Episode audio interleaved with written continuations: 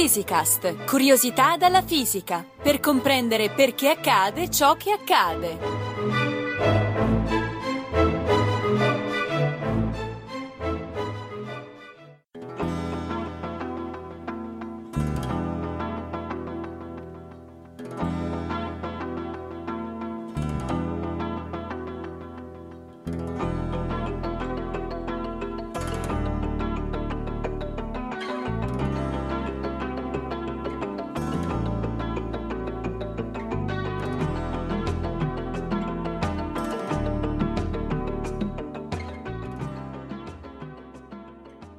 Cosa c'è di più comune di alta e bassa marea?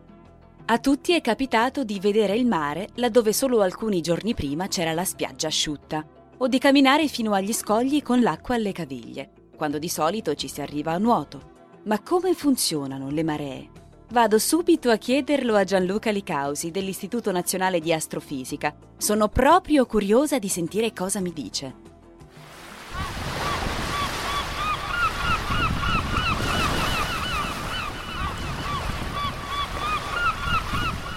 Ciao Gianluca, questa mattina il mare è davvero una tavola. Sì, è bellissimo. Ma hai visto com'è avanzato? Soltanto ieri pomeriggio gli scogli erano quasi all'asciutto. È vero, deve esserci alta marea in questo momento. Ma perché ogni tanto succede? So che ha a che fare con l'attrazione della Luna, ma onestamente non ne so molto di più. Dai, spiegami tutto sulle maree, ok? Certamente, dipende dalla Luna, hai detto bene. E infatti la luna eccola là, dall'altra parte del cielo rispetto al sole. Ora che ci penso, in effetti ieri pomeriggio la luna non c'era. E nemmeno l'alta marea, ma ti prego dimmi di più.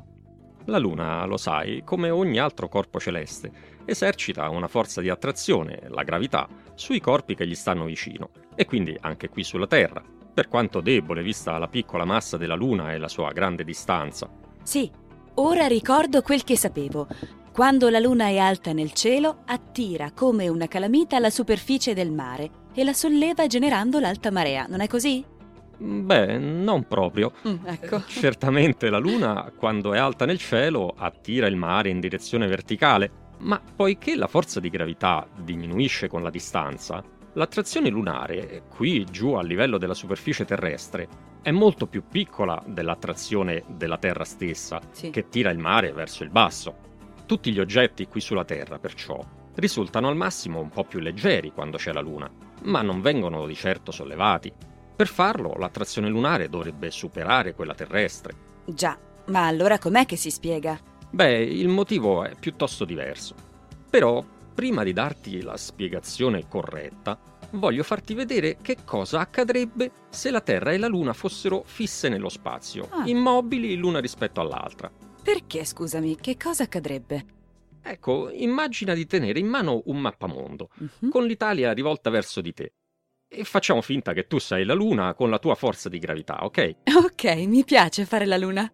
Sul mar Mediterraneo, che è proprio di fronte a te, Sì? la tua attrazione è verticale, Ah. ma come abbiamo visto non riesci a sollevare l'acqua del mare perché ti si oppone l'attrazione della Terra che è molto più forte. Mm. Perciò l'acqua del Mediterraneo non si muove. Sull'Oceano Atlantico, invece, che vedi sul lato del mappamondo alla tua sinistra, la tua attrazione è quasi orizzontale e per quanto piccola non c'è nulla che le si oppone, poiché l'attrazione della Terra è perpendicolare alla tua sull'Atlantico. Perciò attirerai l'acqua dell'Atlantico che comincerà a scorrere verso di te, scivolando lungo il globo terrestre in direzione del Mediterraneo. Ho capito. Visto che l'Atlantico e il Mediterraneo sono due mari comunicanti, l'oceano, muovendosi verso il Mediterraneo, spinge una gran quantità d'acqua verso di noi e così provoca l'innalzamento del livello del mare anche qui sulle spiagge italiane. Ed ecco spiegata l'alta marea, no? Esatto. Come vedi, al contrario di quanto pensavi, Sì. l'alta marea non è dovuta all'attrazione verticale della Luna che è sopra di noi, ma alla sua attrazione orizzontale sul mare a 90 gradi di longitudine da noi. Tutto questo, ben inteso, sempre nell'ipotesi che abbiamo fatto, che la Terra e la Luna stiano ferme. Però aspetta, aspetta, aspetta. La Terra gira su se stessa.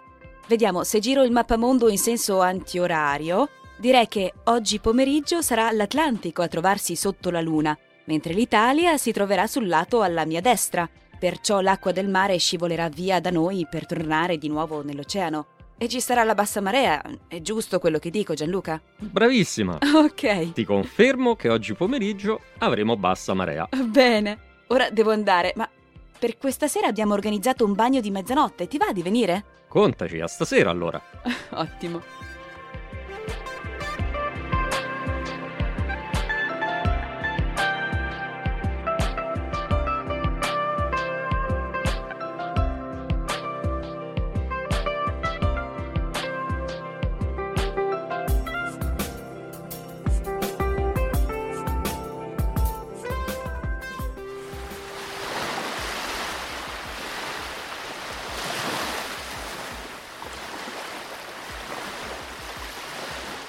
Ciao Chiara, non vedo l'ora di farmi questo bel bagno notturno.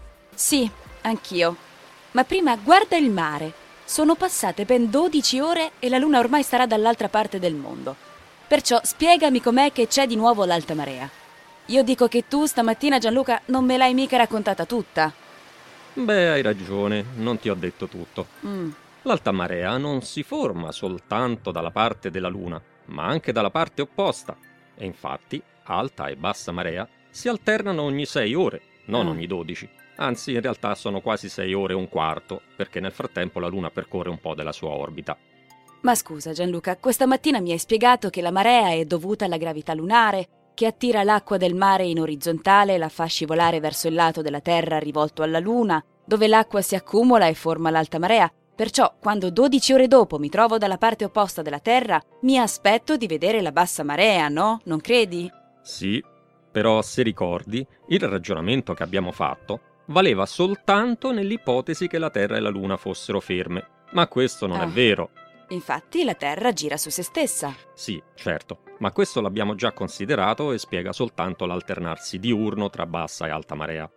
Allora ti riferisci al fatto che la Luna orbita intorno alla Terra? Sì, mi riferisco Mm. proprio a questo movimento. Anche se non è proprio corretto dire che la Luna gira intorno alla Terra.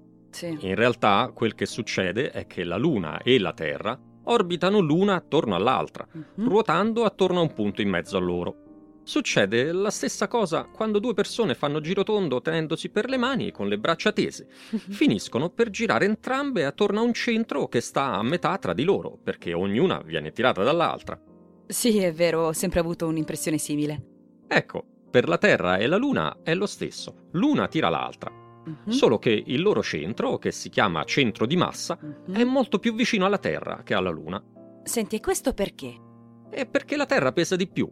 Lo puoi vedere anche col gioco di prima. Se lo fai con un bambino, che è Mhm. più leggero di te, il vostro centro di rotazione sarà molto più vicino ai tuoi piedi che ai suoi, perché tu pesi di più e quindi è più difficile spostarti. Per il sistema Terra-Luna, il centro di massa si trova a 1700 km sotto la superficie terrestre dal lato della Luna e la durata della rotazione è di circa 29 giorni e mezzo, il cosiddetto periodo sinodico. Ok, Gianluca, ma torniamo a noi. Perché mai se la Terra orbita attorno a questo centro di massa, l'alta marea si forma anche dalla parte opposta della Luna? Vediamo. Ricordi cosa accade agli astronauti in orbita? Sì, l'ha spiegato Riccardo nella puntata Galleggiare nello spazio. Gli astronauti si sentono come senza gravità poiché, girando attorno alla Terra, subiscono una forza centrifuga che compensa esattamente l'attrazione terrestre. Esatto. Mm. Allo stesso modo, la Terra, girando attorno al centro di massa, Mhm. subisce una forza centrifuga che annulla esattamente la gravità della Luna. Sì, ok, ma se l'attrazione lunare è annullata, allora com'è che ci sono le maree? È proprio questo il nocciolo della spiegazione. Mm. Infatti, la forza centrifuga annulla la gravità della Luna soltanto nel punto al centro della Terra. Il nostro pianeta però non è un punto, ma è esteso. E la gravità lunare sul lato più vicino alla Luna è più forte che sul lato opposto, che è più lontano. Mentre la forza centrifuga è la stessa perché la Terra è un corpo solido e quindi si muove tutta ad un pezzo. Ma scusa, allora non si annullano più? Proprio così, sul lato della superficie terrestre più vicino alla Luna, la forza centrifuga compensa solo in parte la gravità lunare, che quindi prevale, mentre sul lato opposto alla Luna prevale la forza centrifuga. Ah, ora ho capito. Una metà del mare tende ad accumularsi verso la Luna per la sua forza di gravità, mentre l'altra metà si accumula dalla parte opposta, per la spinta della forza centrifuga. Ed ecco spiegato perché sul nostro pianeta ci sono in ogni momento due alte maree e due basse maree. Oh, quindi tutto dipende dalla differenza di attrazione lunare ai due lati del nostro pianeta? Esattamente. Le maree perciò non dipendono da quanto è forte l'attrazione della Luna, ma solo da quanto è differente tra un lato e l'altro della Terra. Noi fisici chiamiamo questa differenza gradiente di gravità e chiamiamo forza di marea l'attrazione bilaterale che spinge le due metà del mare a muoversi in versi opposti. Oh, wow, fantastico! La fisica mi stupisce anche sulle cose più comuni. È per questo che io ne sono affascinato, perché ti permette di distinguere il vero motivo delle cose dalle molte ragioni apparenti. Eh già.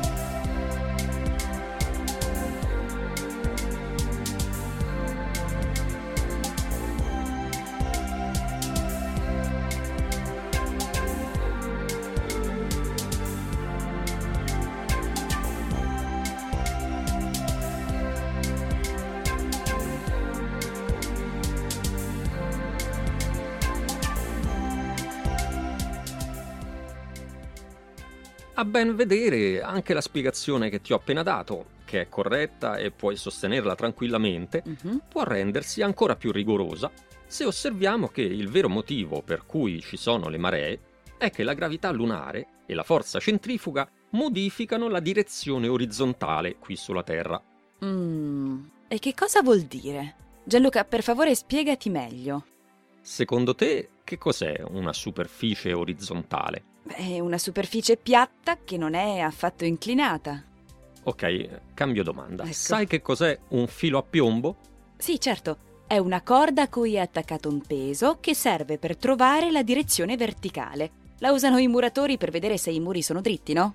Infatti, il peso è tirato verso il basso dalla forza di gravità e così la corda si allinea lungo la direzione del campo gravitazionale, Mhm. direzione che chiamiamo verticale, che è poi la direzione in cui cadono gli oggetti e anche quella in cui ci sentiamo dritti. E ora dimmi, come fai a sapere qual è la direzione della gravità? Ah, questo è facile. La gravità punta sempre verso il centro della Terra, giusto? Beh, se la Terra fosse da sola, sì, ma se c'è la Luna, no. Infatti, la direzione del campo gravitazionale dipende sia dalla posizione di tutti i corpi nelle vicinanze, nel nostro caso la Terra e la Luna, Mhm. sia dal movimento dell'osservatore. Il risultato è che, in presenza della Luna, il campo gravitazionale che osserviamo qui sulla Terra non è più sferico, ma è allungato a forma di fuso, Mm. sia verso la Luna che nel verso opposto. Perciò se c'è la Luna, il filo a piombo, pur puntando sempre verso la Terra, non Mhm. punta più esattamente verso il suo centro, ma è inclinato in modo diverso nei vari luoghi della superficie terrestre, per Oh. quanto impercettibilmente. Ma eh, quindi mi stai dicendo che cambia la verticale? Proprio così, la verticale è inclinata in modo diverso a seconda di dove vedi la Luna. Accade lo stesso se andando su una giostra di quelle con le sedie appese alle catenelle Sì. porti con te un bicchiere d'acqua. La superficie dell'acqua all'inizio è parallela al terreno, ma quando la giostra gira, la superficie dell'acqua si inclina, perché la forza centrifuga cambia la tua verticale e il terreno per te non è più orizzontale. Eh, sì, onestamente non ho mai portato un bicchiere d'acqua su queste giostre, ma mi pare sensato quello che dici. Allo stesso modo, se la presenza della Luna cambia la verticale, l'acqua del mare non sarà più orizzontale. E per quanto questa inclinazione sia impercettibile, su Mhm. una superficie grande come il mare si fa sentire come. Immagina, per esempio, una strada dritta e lunghissima. Basta che sia inclinata di poco per avere un forte dislivello tra l'inizio e la fine, no? Sì, sì, certo. Per esempio, se è un pochino in discesa, la fine della strada sarà un po' più in basso che l'inizio. Esatto. Ora, nel nostro esempio di prima, Sì? Tra l'Atlantico e il Mediterraneo si estendono migliaia di chilometri di mare e l'impercettibile inclinazione del campo gravitazionale dovuta alla presenza della Luna sopra al Mediterraneo fa sì che quest'ultimo si trovi più in basso dell'Atlantico rispetto all'orizzontale, con un dislivello dell'ordine del metro. In altre parole, se vicino alla Terra ci metti la Luna, il mare non si trova più in orizzontale. Vuoi dire che è in discesa? Sì, è questo che intendo. Per questo l'acqua dell'oceano scende verso di noi innalzando il livello del nostro mare. Ed ecco spiegata l'alta marea. Senti Gianluca, e dal lato opposto rispetto alla Luna invece? La forza di gravità dal lato della Luna e la forza centrifuga dall'altro lato uh-huh. cambiano la direzione del campo gravitazionale in modo opposto, così che in definitiva la superficie del mare risulta in discesa verso entrambe queste regioni, uh-huh. dove perciò l'acqua si accumula creando due zone opposte di alta marea. Perfetto. Ho soltanto un'ultima curiosità. Perché alcune volte le maree sono molto evidenti e altre volte invece molto di meno? Questo succede perché l'attrazione del Sole produce anch'essa, con lo stesso meccanismo, due maree, alte circa la metà delle maree lunari. Oh mio Dio, vuol dire che ci sono anche le maree solari? Esattamente. Oh no. Le maree lunari e quelle solari si sommano o si sottraggono a seconda delle posizioni relative tra la Terra, la Luna e il Sole, che mm. sono sempre diverse. Per questo l'altezza delle maree cambia sempre. Ok, va bene, sono soddisfatta. Adesso andiamo a farci questo bagno di mezzanotte, va? Andiamo. Ok.